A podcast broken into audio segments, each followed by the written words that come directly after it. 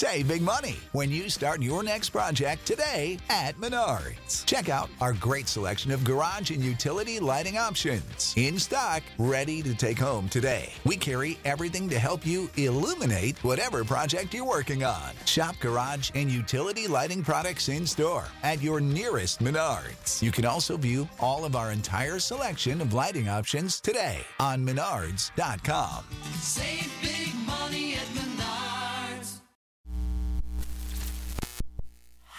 This show is brought to you by The Makery, the podcast network for makers.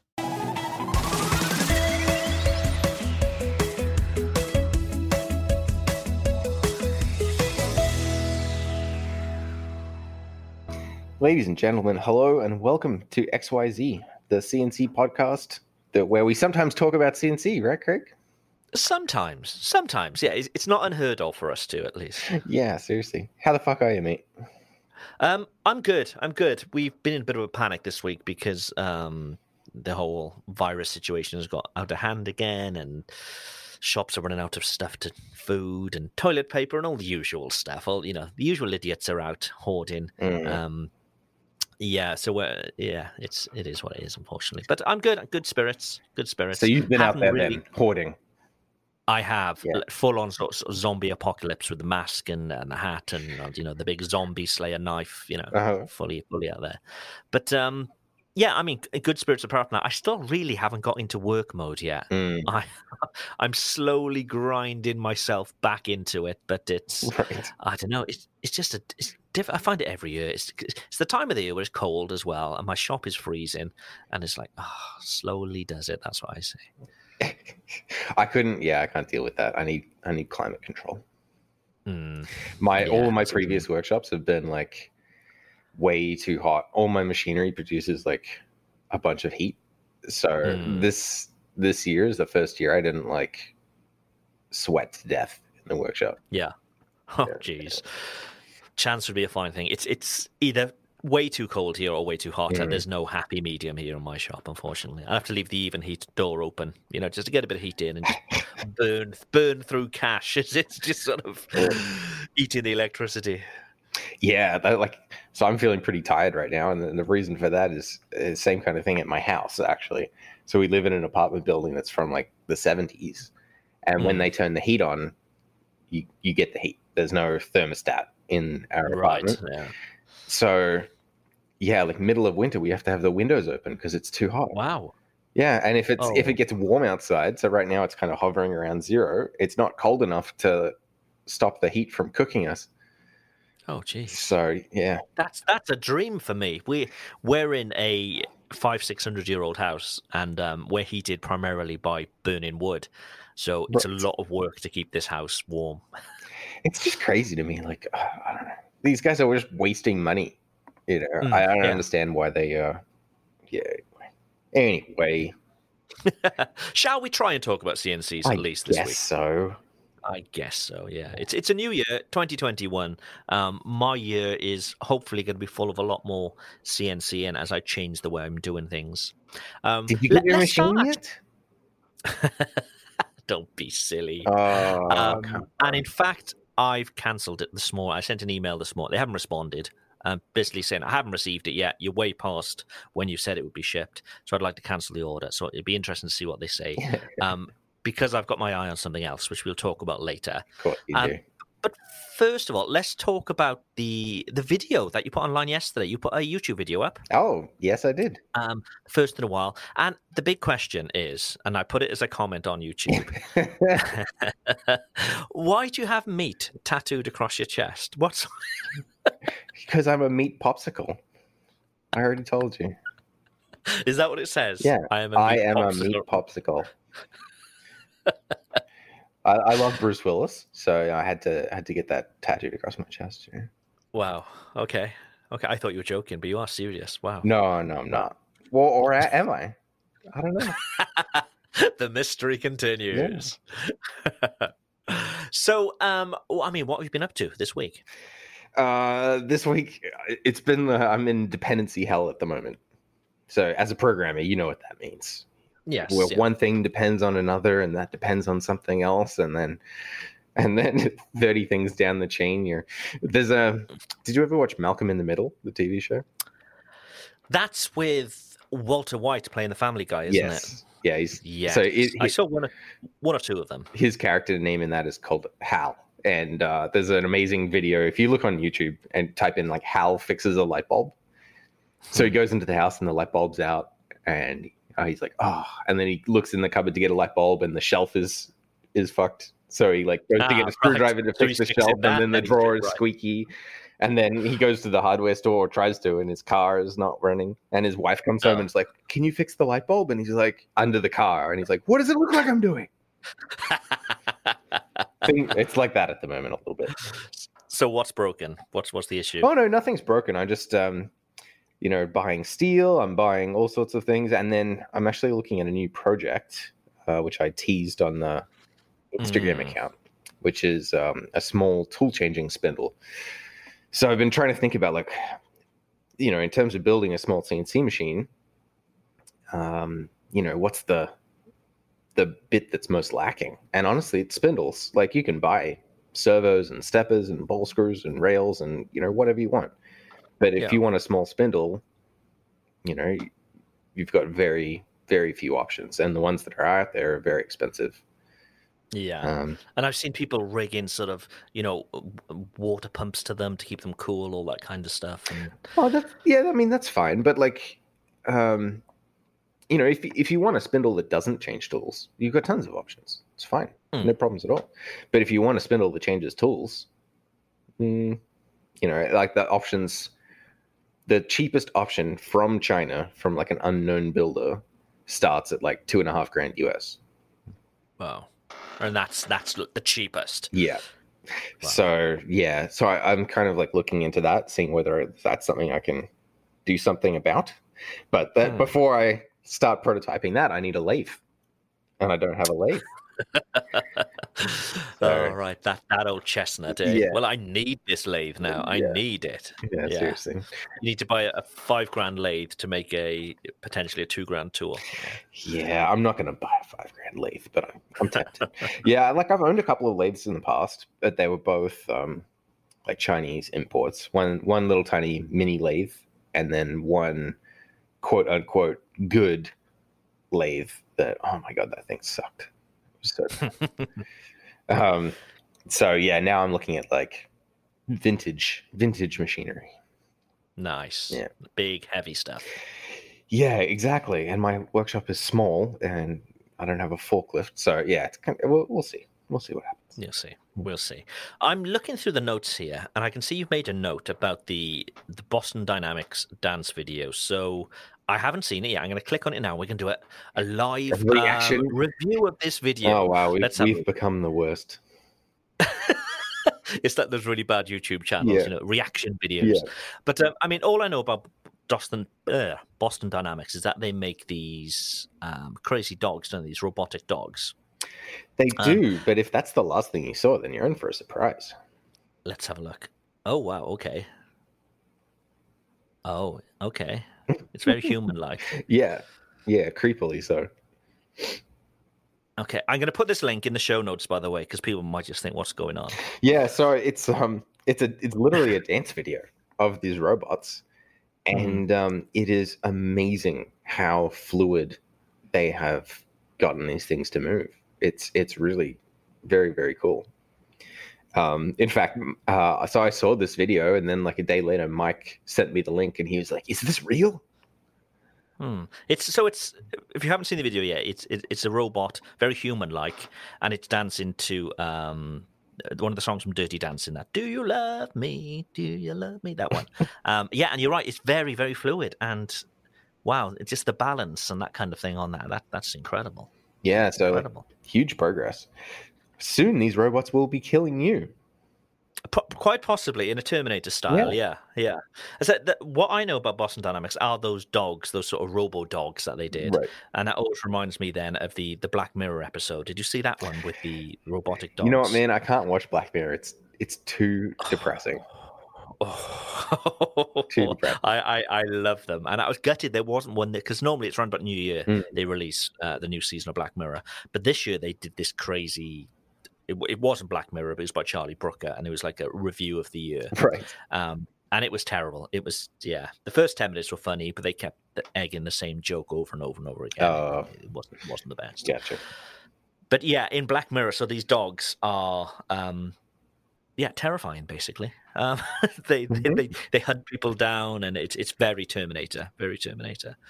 But yeah, that's a big progression into this. What is very, I say, very very human. It's moving so well. It's it moves better. I say human, certainly moves better than me. Yeah, me too, man.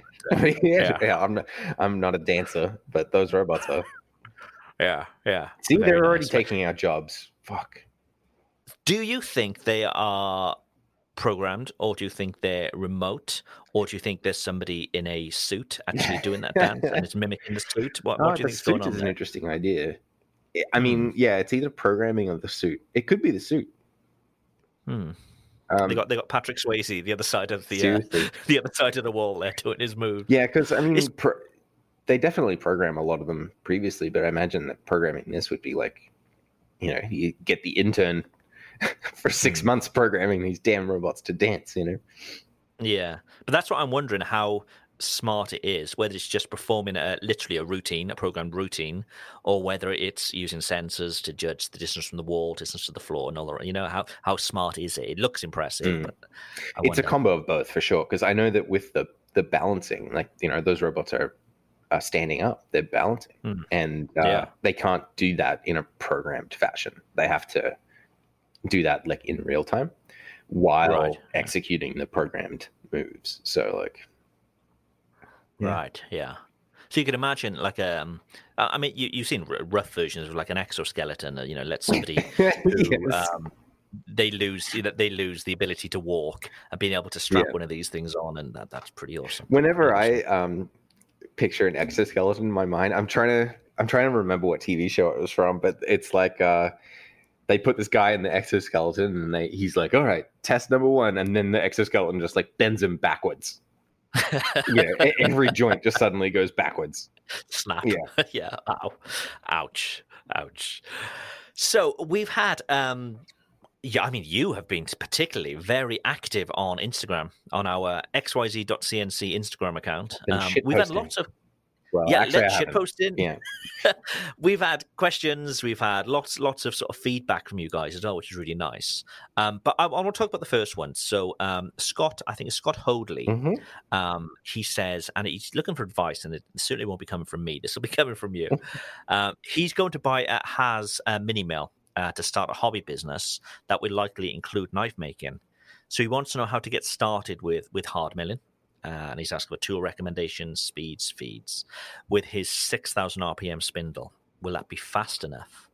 Um, so basically, what Scott is saying is, will you do all the research for him? you spend three years mastering your craft and give him the. I'm only joking, Scott. That, that's partly why we're here. yeah, absolutely. And like, first of all, like that's a pretty baller move, Scott. He- Mm. Like, I'm not sure if he's run a CNC machine at all previously. I don't. I don't know. I hope so.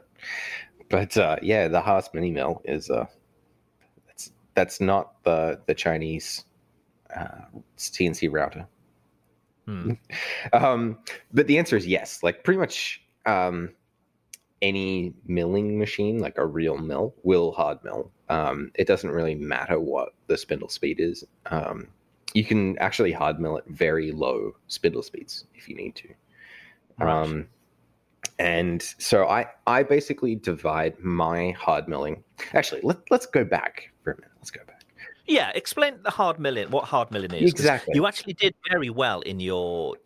I sound so condescending. You did very well, but in your YouTube Thanks, video this week, you you talk about hard milling and how it's it's milling hardened steels, basically. Yeah, so it's it's basically machining um, metals that are already hardened. So, you know, that could be a stainless steel, that could be a carbon steel. Um, you know, in some cases, it could be like an Inconel or a, a titanium.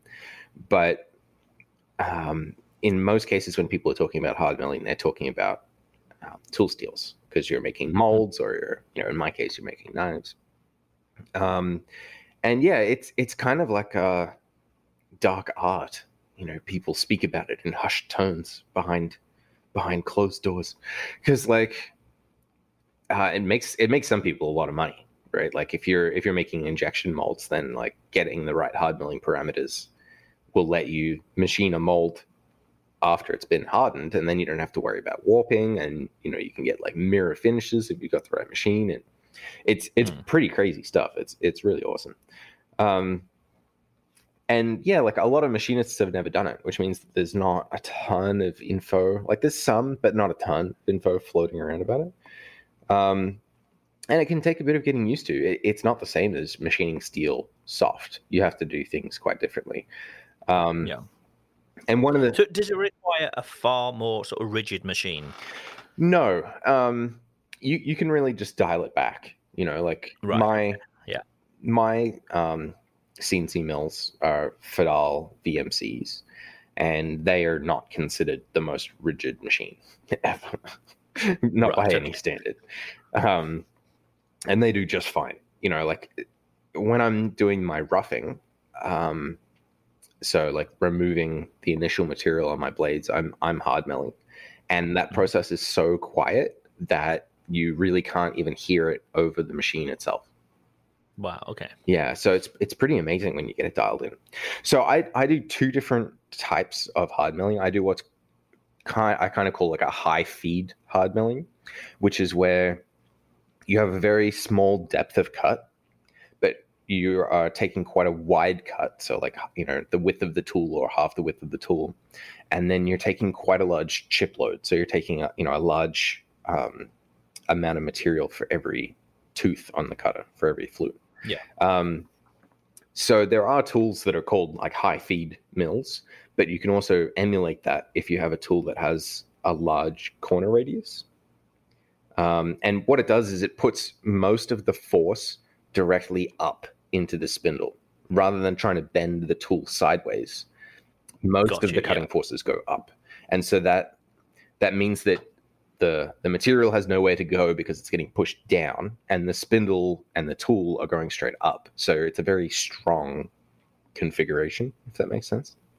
Yeah. Yeah. I mean, the weakest point is obviously always going to be the tool. Yeah. So if if the, the majority of the load is being taken on the spindle. Yeah, and right. so the and tooling is really important for hard milling too. So like you can buy like you know crazy, you can spend like literally like 250 bucks on a quarter inch end mill for hard milling. Mhm. You know, if you're buying hard milling specific tools. But what I've found is that you know corner radiuses are great because um, hard milling will take a square corner off an end mill very very quickly, um, and coatings are good. So like aluminum titanium nitride or something like that um, on on the tool really helps with the heat. Um, run the tools dry. Uh, you don't need any coolant or anything, which is awesome. And then as many flutes as you can get. So right now I'm using a six flute tool. Um, and the reason that's important is because every time you add a flute, the so there's an area inside the flute called the gullet, which is like the the kind of circular area where the chips can go into behind the cutting edge. Does that make sense? Yeah. Yes. Yeah. Yeah. And as you add more flutes, the gullet gets smaller. And that actually means that the core of the end mill, so like the, the part in the middle that is solid, gets bigger. So if you were to have like a 100 flute end mill, it would basically be like a solid, you know, rod of, of tungsten carbide, which is very, very yeah. strong, right? So the more Yeah. more flutes, the better. Uh, particularly for me and for Scott, because we don't have like super high speed spindles. So I have I use six flute tools right now from Maritool. They actually um, added those specifically for me, and they're amazing. They're like sixteen bucks each or something. They're not not expensive at all. And then And these are just available commercially on their website. Yeah. Are they? Just, Yeah. Right. Yeah, Okay. one of the put really- links to that yeah, in the show notes. Yeah, we'll add a link. One of the really cool things about Maritool is that like every time I ask them for a special tool, they just add it as a stock item. Um, so there's like a bunch of tooling on their website that I, I've kind of asked for that they've just kept up there. And so they've actually just recently added an eight flute version for me. And I'm super excited about that. I haven't actually received any yet. I've just ordered them the other day, but they're coming. Nice. Yeah, I'm excited. So yeah, for the high feed milling, I do 2,500 RPM, uh, 72 inches a minute, um, and that results in about a five thousandth of an inch uh, chip load. So uh, load per flute with a six flute tool. Um, and then I'm taking a one eighth step over and only two and a half thousandths depth of cut. So I was going to convert all this into metric. These measurements mean nothing to me. It's just like it's like Arabic. Yeah, I was going to convert them all into metric, and then I looked at all the things I was going to have to convert, and I was like, nah. Yeah. But like, I know a quarter inch roughly is about six point three five mil. That's all I Yes. need to know, and I'm fine. yes, Yeah. exactly. And then all of the other numbers are, you know, much less than a millimeter. You're taking a very Yeah. small cut. It produces um, chips that are. It looks like um, sugar or salt or something. Very, very small. Grains. Okay. Yeah. Yeah. um, and and that's that's definitely what you want to be doing with hard milling. Like you're never going to be like roughing out big chips with with hard milling. Uh, It's just not what you should expect. It's it's always going to be little tiny, you know, dust. Um, So this is for bevels, I assume. yeah, so I do all of my bevels um, hard, but Mhm. you can you know you can machine anything. Um, Yeah. and So let let's say you're cutting out the the profile. Mm. Um, what's the difference then? Um, I assume it's going to be very different because if you're um, milling uh, profiles, you're using the sort of end of the uh, end of the tool, Mhm. whereas if you're profiling, using the, the side of the tool. I, I don't know. I don't know how deep you'll plunge down, whether it's all in one cut or in multiple cuts. Yeah, so I have done Um, that in the past, and I I took the full depth of cut, so it was a, uh five thirty seconds, so about four millimeters, um, full depth of cut. But then you're only coming across like your width of cut is only like a thousandth or two thousandths, and you'll just Gotcha. move really really fast. So yeah, it, it's like a tenth of a millimeter, you know, um, and you'll move fast going around the the profile, and just you know chewing your way in. Um, and again, it makes Yeah. those very fine chips. Um, and one of the cool things about hard milling is once you start thinking about it, uh, about materials that way, it can actually help you with some materials. So recently, I've been um, starting to machine stainless steel, and machining it soft, it's it's like trying to machine bubble gum. It's horrible. It just sticks to everything, and it's really like it just smears. It's it's not nice at all. And so I was like, Really, it's almost like a plastic. Is it? Is yeah, just just brutal. And stainless is uh, stainless steels are known for being like that. Like everybody's like, oh god, you know, anything other than stainless, right? Hmm. Um, and I on a, on an just Mike and I were talking about this, and and something in, in that conversation jogged me to think like, oh, I wonder how hard this material is. And so I checked it on my hardness tester, and I got like five Rockwell. It's like Oh wow. nothing. Whereas Hmm. a annealed tool steel, like a annealed A2, is like 20 to 25 Rockwell. So I was like, okay, what happens if I harden this just a little bit? So I chucked it in my oven and brought it up to like 1500 uh, Fahrenheit for, you know, 10 minutes and then did an air quench. And that got it up to like 35 Rockwell. And all of a sudden it machines like butter, like no problem at all.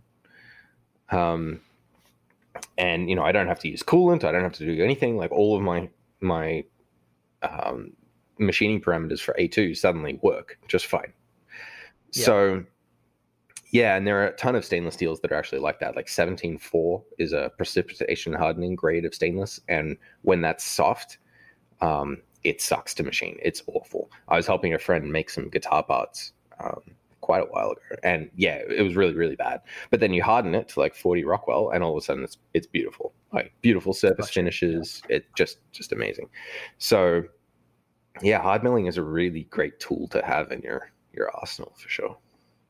So you're not doing that now. You're getting everything um, fully heat treated in in in, in a vacuum um, furnace.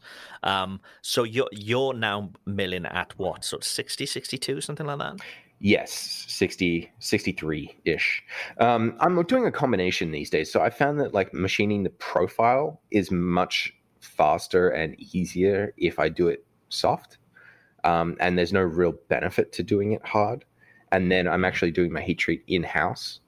And then I'm doing the bevels hard. Gotcha. Yeah, that makes sense. Yeah. Yeah. Um, so I would like to go back to machining everything hard, but I have to work out like what the next process is that allows me to do that better. So Listen, But that's a, a baller move from Scott. Um, Yeah, Just go straight in with, the- with the Haas mini mill. Um, I mean, what do they run at cost wise? Uh, I think they're about 50k US, Wow. I remember Wow. correctly. Um, but you know, like like if you're running, that's the cat again. yeah, my, my the show cat.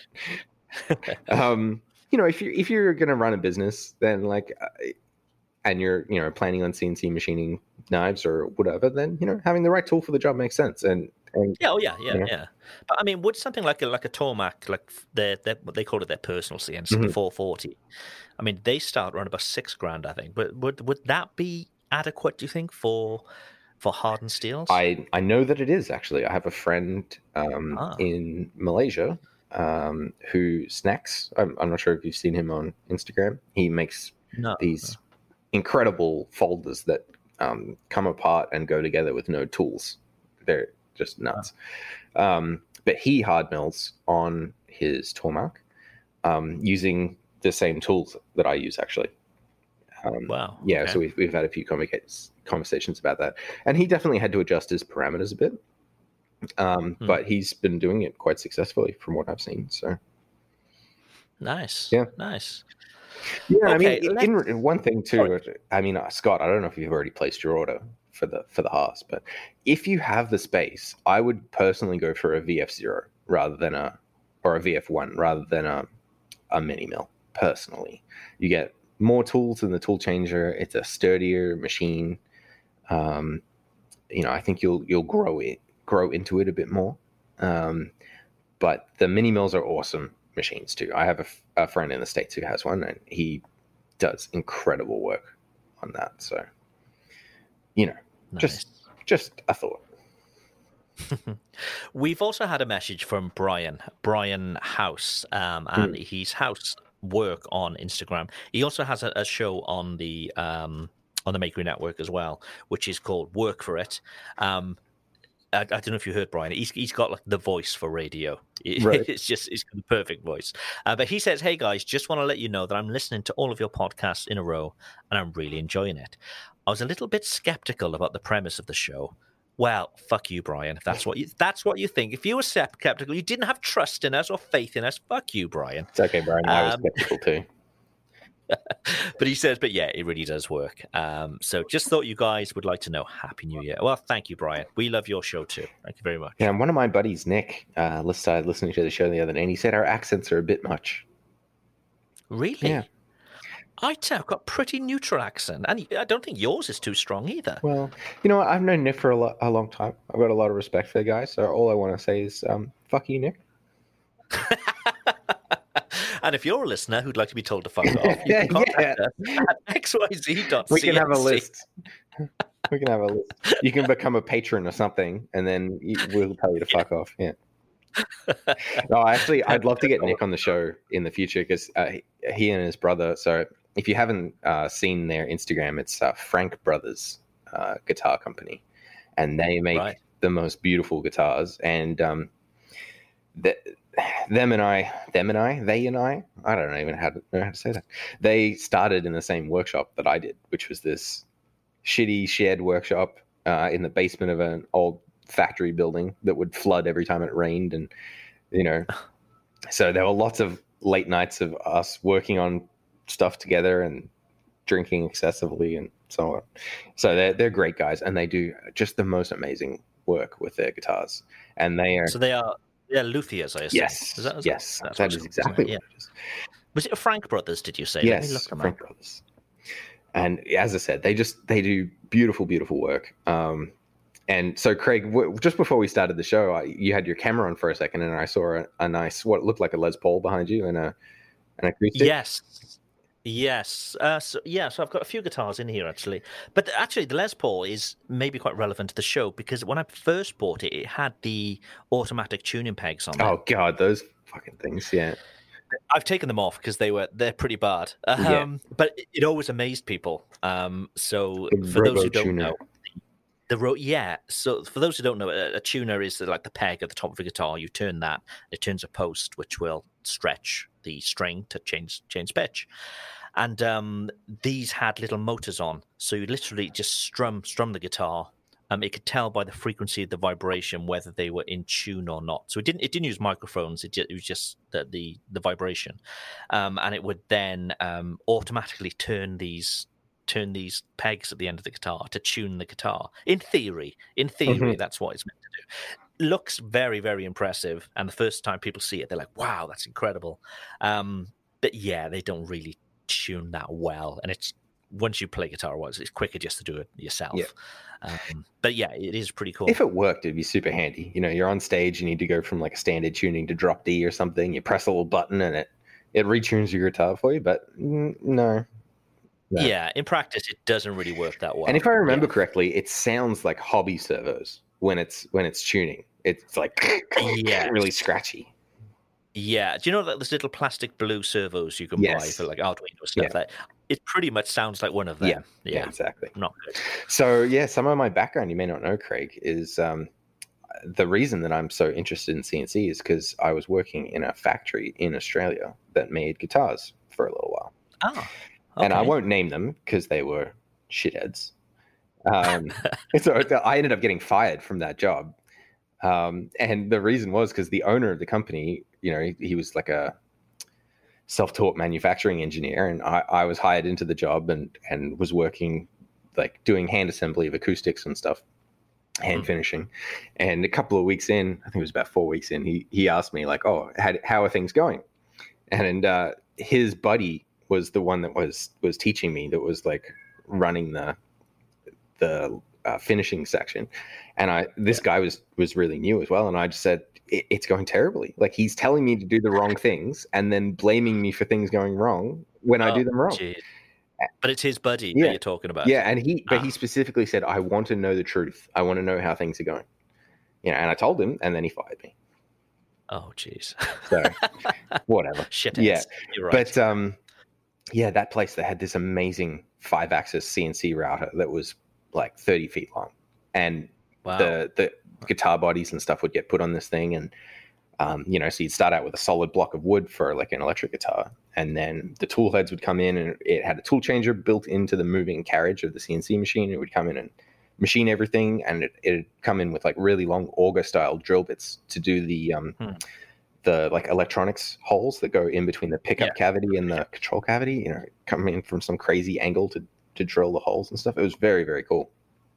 Wow. Wow. Um, well, I'm just looking at the, the Frank brothers now on their website, and their guitars do look beautiful. Yeah. Um, I suppose they're sort of Telecaster shaped, I suppose. Oh um, come on, they're not Telecaster. But, but a bit a bit more sort of angular on the horns. But um, They've got their they're- own they're style lovely. for sure. Yeah, they're, they're beautiful looking guitars and lovely colors. Colors they've got too. Yeah. very nice. Yeah, so I, I'd love to have um, probably Nick, probably Nick on the show in a, in a little while, just because they're going through the process of looking at some new CNC machines at the moment. So yeah, That would be cool. Yeah, that would be really cool. Let's get on it. Let's get on. Right. Let's get guests. Right. Yeah. Okay, we've had another question um, from um, ch underscore works again on Instagram, Mhm. um, and he says, "What are your thoughts on a Harbor Freight mini mill with a CNC conversion kit?" Um, they're about fourteen hundred US dollars. It seems like a cost-effective starting point for a knife maker for a lot of small projects. Um, now, I'm assuming the, the Harbor Freight mini mill. I assume it's like one of those um, th- th- those Chinese mini mills. That they're rebranded a million ways. Yes. lots of companies use the same thing. yeah, so you can like get SX fives or something like that. They call them. yeah, yeah, exactly. It's an X two in this case, um, Right, And okay. yeah, you can get from Harbor Freight, Grizzly, Mini Mark, or Micro yeah, um, King Canada, like all all sorts of places. Um, yeah, And yeah, actually, I love this question because this is kind of how I got started with knife making a bit, right? Like I, I bought a um, a King Canada mini mill, so it's the equivalent of a Grizzly G0704 or an X2. Mm. Um, and I was using it by hand to make stuff, you know. And yeah, you know, my I was thinking like I'm gonna do a CNC conversion of this thing. Um, could that? I mean, even if you're not converting vi- uh, um, to CNC and you're Mhm. using by hand, could the bevel still be cut anyway, doing it manually?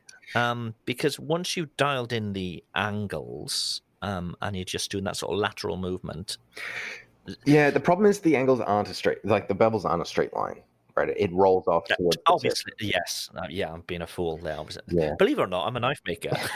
Who could tell? Believe it or not.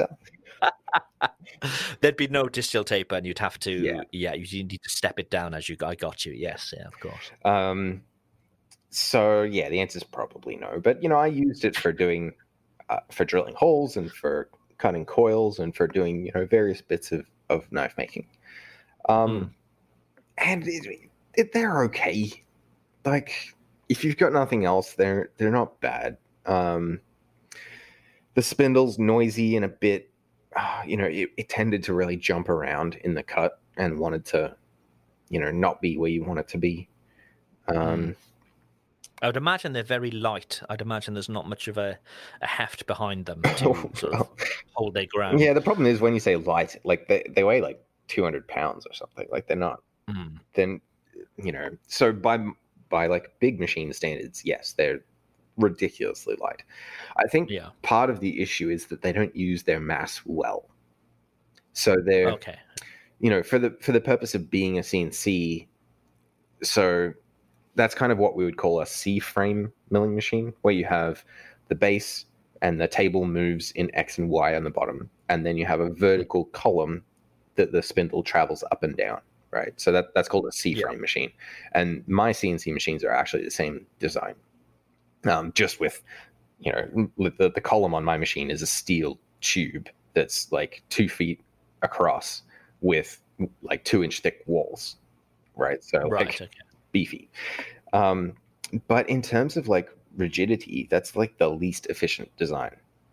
Um, Mm. So it's- effectively like a like a beefed up drill press. yes, That that sort of Yeah. shape and that the same movement with the table moving X and Y. yeah, and that and that design works when your when your machine is five thousand pounds or ten thousand pounds. Like it does work. Mm.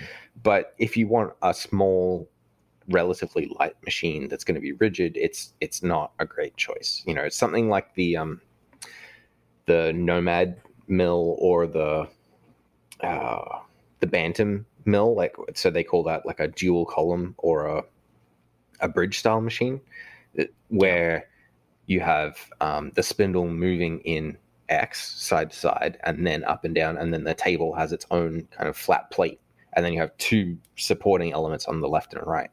That design is a lot more rigid for the weight, if that makes sense. got you. Yeah, yeah, Um, of course. But yeah, I will say so. He sent a link. Um, CH Work sent a link to uh, a website called HeavyMetalCNC.com. I'm just looking at that now. Where yeah, basically they've taken one of these Grizzly machines um, and they've um, sort of retrofitted Yeah. this um, CNC controller and the stepper motors and so on. Yeah. Yeah, and so it's a full conversion kit with like the bolsters and motor mounts and all that kind of stuff. And when I was looking at converting a mill, like that stuff didn't, I couldn't find that, you know, and that was, Mm. you know, so that was like ten years ago, I guess, and and that they, that didn't exist as far as I could find. But this one, this kit on the Heavy Metal CNC website looks really nice. Like it all looks really well machined. It looks well thought out. Um, so I mean, it definitely looks like it would work. I just I looked on the internet to try and find some videos of like X2 size mills machining, um, specifically with this kit, and I really couldn't find anything. They don't have like a demo video on their website, which is a bit rough. Um, y- you know what? Like it might work, but I know a couple of people that own machines like this, and they just find them very, very frustrating. Um, you know, if you build a fixture that's going to mount in one place on your machine, and you, ex- you know, you come in, you turn your machine off, and then you come in the next day and you expect it to come back to the exact same spot on that fixture, you might be a bit disappointed. You know, you might be having to like dial in that fixture every single day, which would be painful to say the least. Um, but you know, if you want a hobby machine and you're willing to spend a you know a bunch of time playing around with the machine, then yeah, it might be it might be an option. It's an option. Yeah, Yeah, the problem yeah. is like if you if you really want a small machine that you could throw in your garage and you're going to rely on it day to day to make parts and make money, then you know you don't want a machine that's a project really. Um, and at that point, you're basically looking at like a Tormach or a Haas. Yeah. Yeah. You know, th- those are yeah. So you're talking seven, eight grand minimum, um, which would be for the Tormachs, Yeah. and obviously a lot more than for the Haas. yeah, and, and to be clear, like that's for a Tormach with no tool changer. Like that's seven or eight grand. That's that's for a Tormach with no tool changer, no enclosure. You know, it doesn't come with a computer to control it. Like it's still a bit of a project. Um, yes, yeah. yeah, and and if if you want to make money off a CNC machine, not having a tool changer is going to hamstring you. It's going to be a real issue. I, I can see what you're doing. You're, you're setting people up ready to purchase this tool changer review.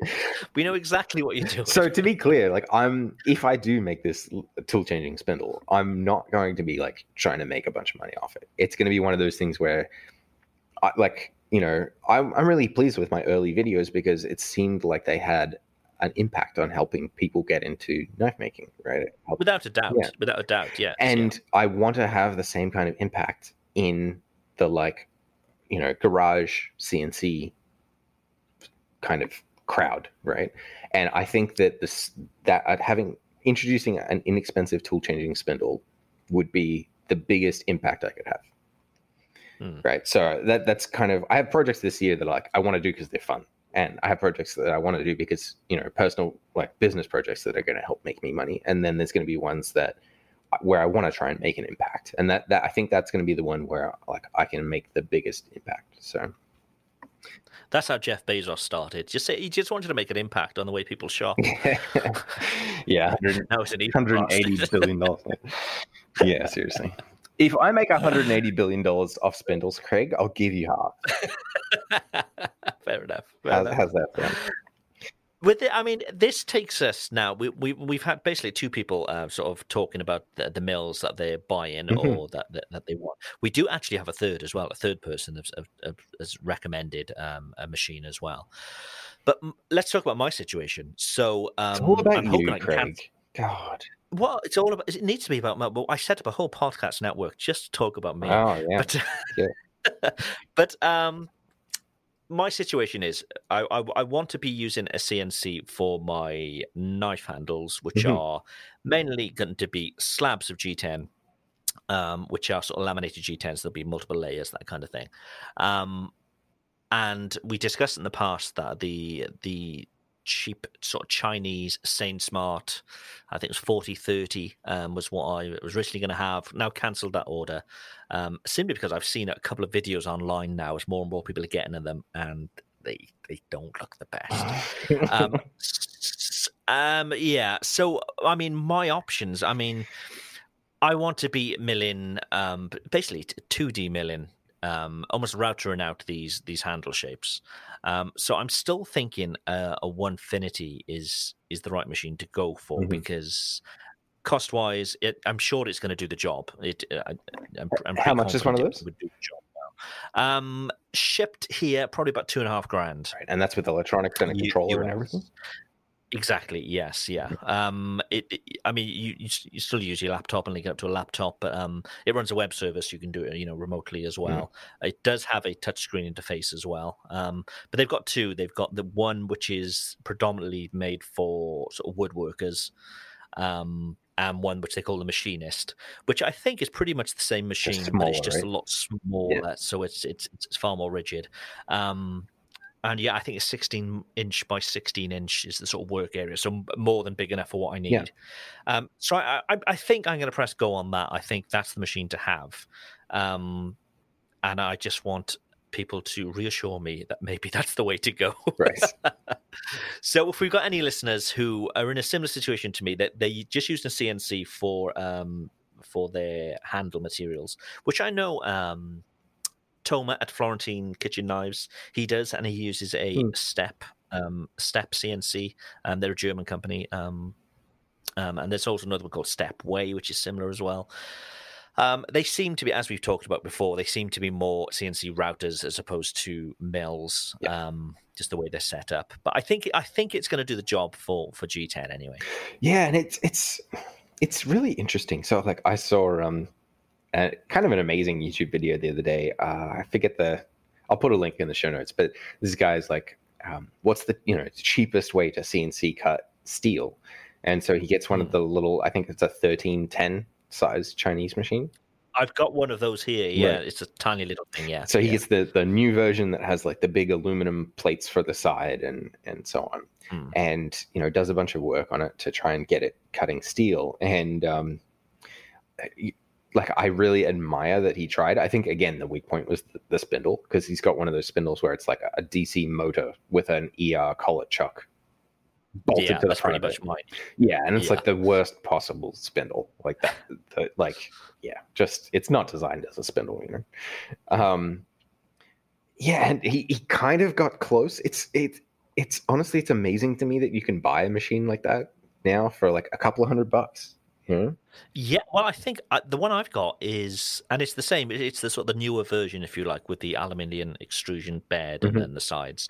Um, I think I paid like 150 US dollars for mine. Yeah, that's crazy. um, and I and I, I have actually used it to cut out, you know, six mil or quarter inch uh, G10, Right. and it will do it.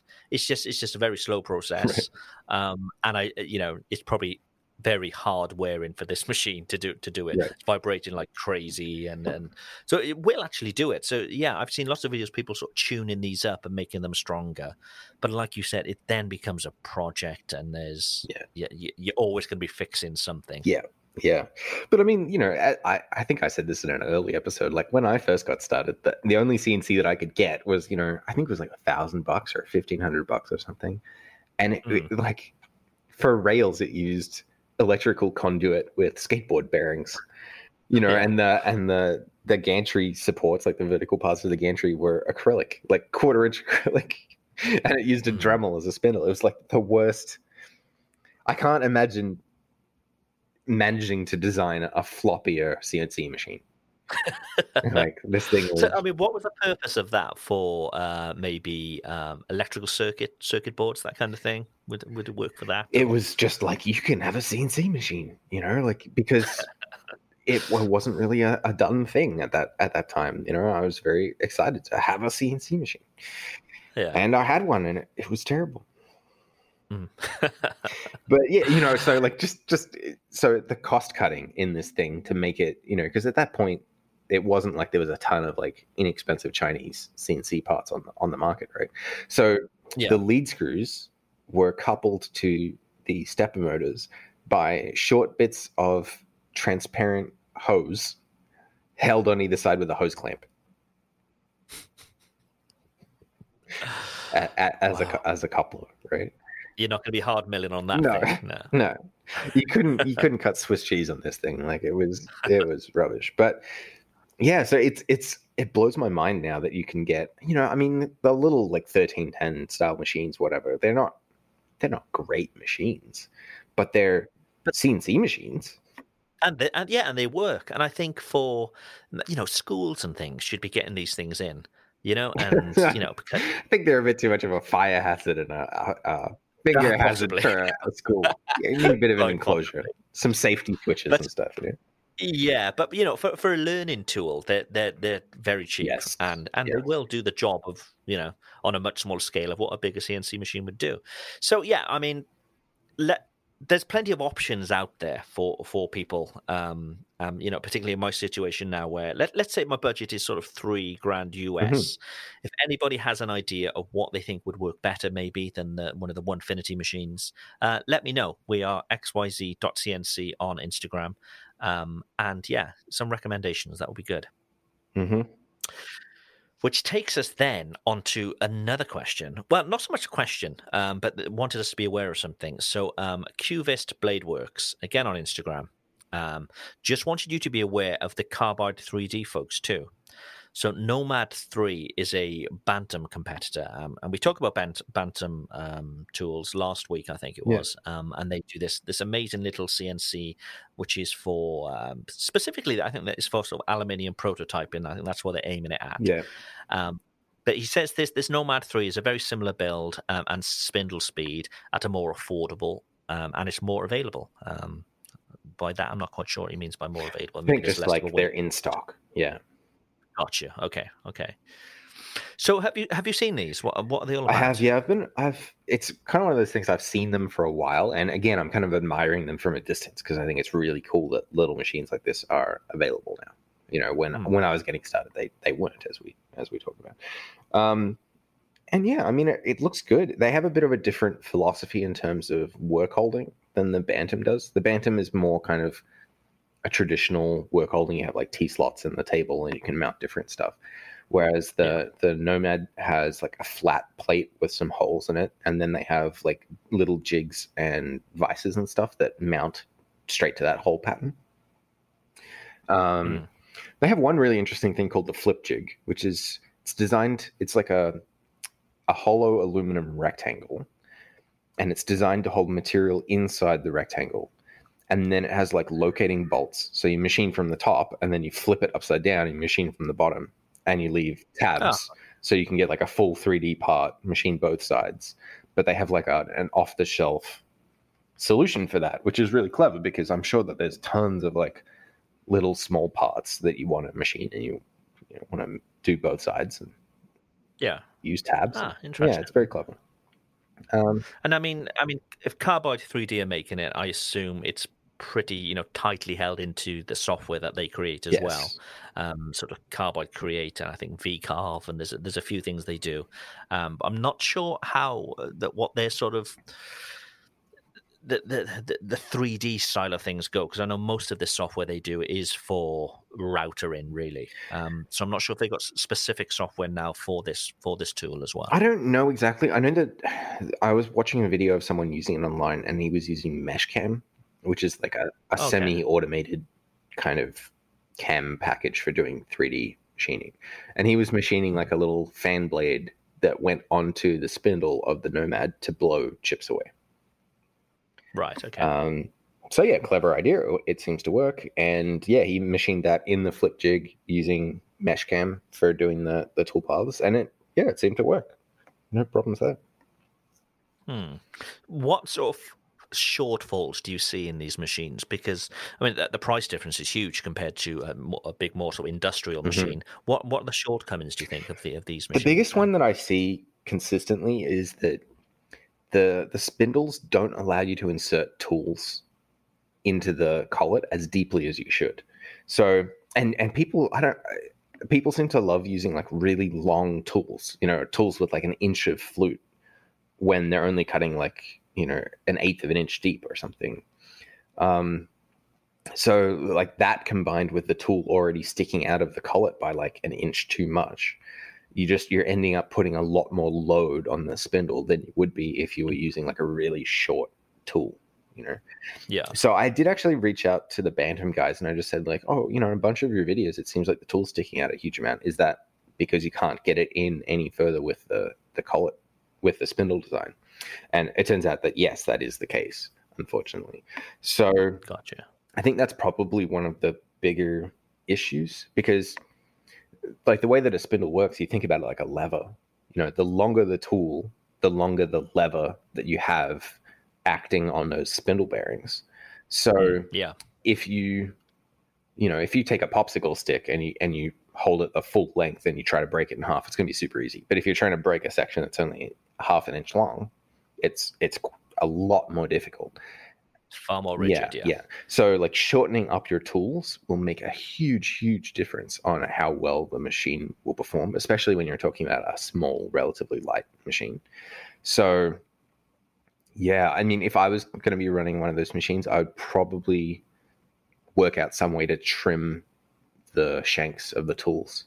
Um, so you can actually use like a a diamond abrasive bit on like a Dremel or something to to cut the tools off. To Cut them down a Yeah. bit. Yeah. Yeah, and so you don't you don't want to cut the cutting end of the tool off. You want to buy a short flutes because you're you're not going to be able to make that work.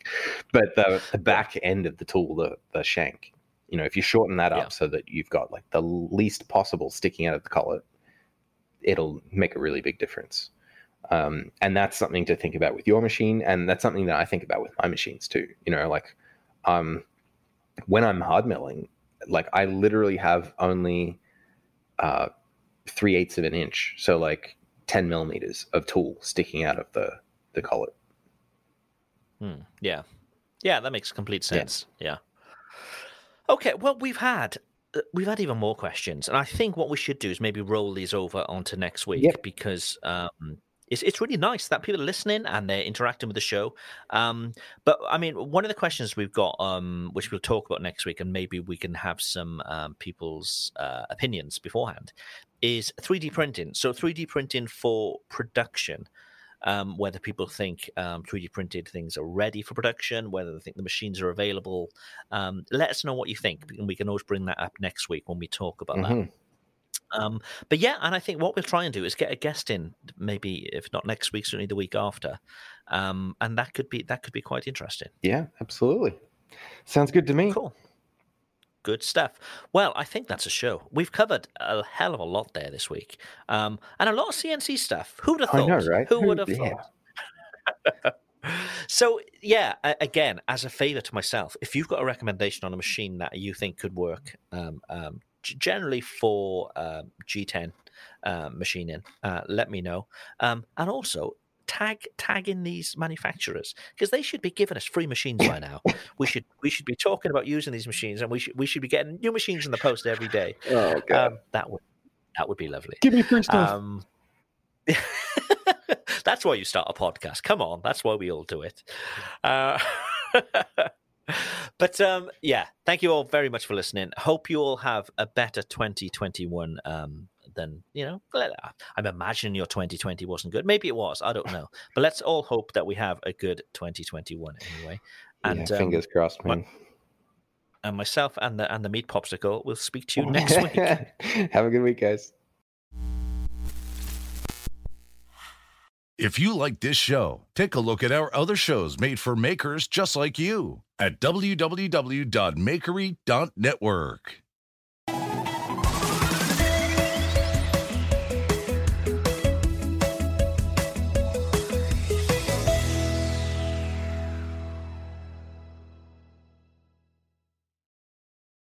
For the ones who work hard to ensure their crew can always go the extra mile, and the ones who get in early so everyone can go home on time, there's Grainger, offering professional grade supplies backed by product experts so you can quickly and easily find what you need.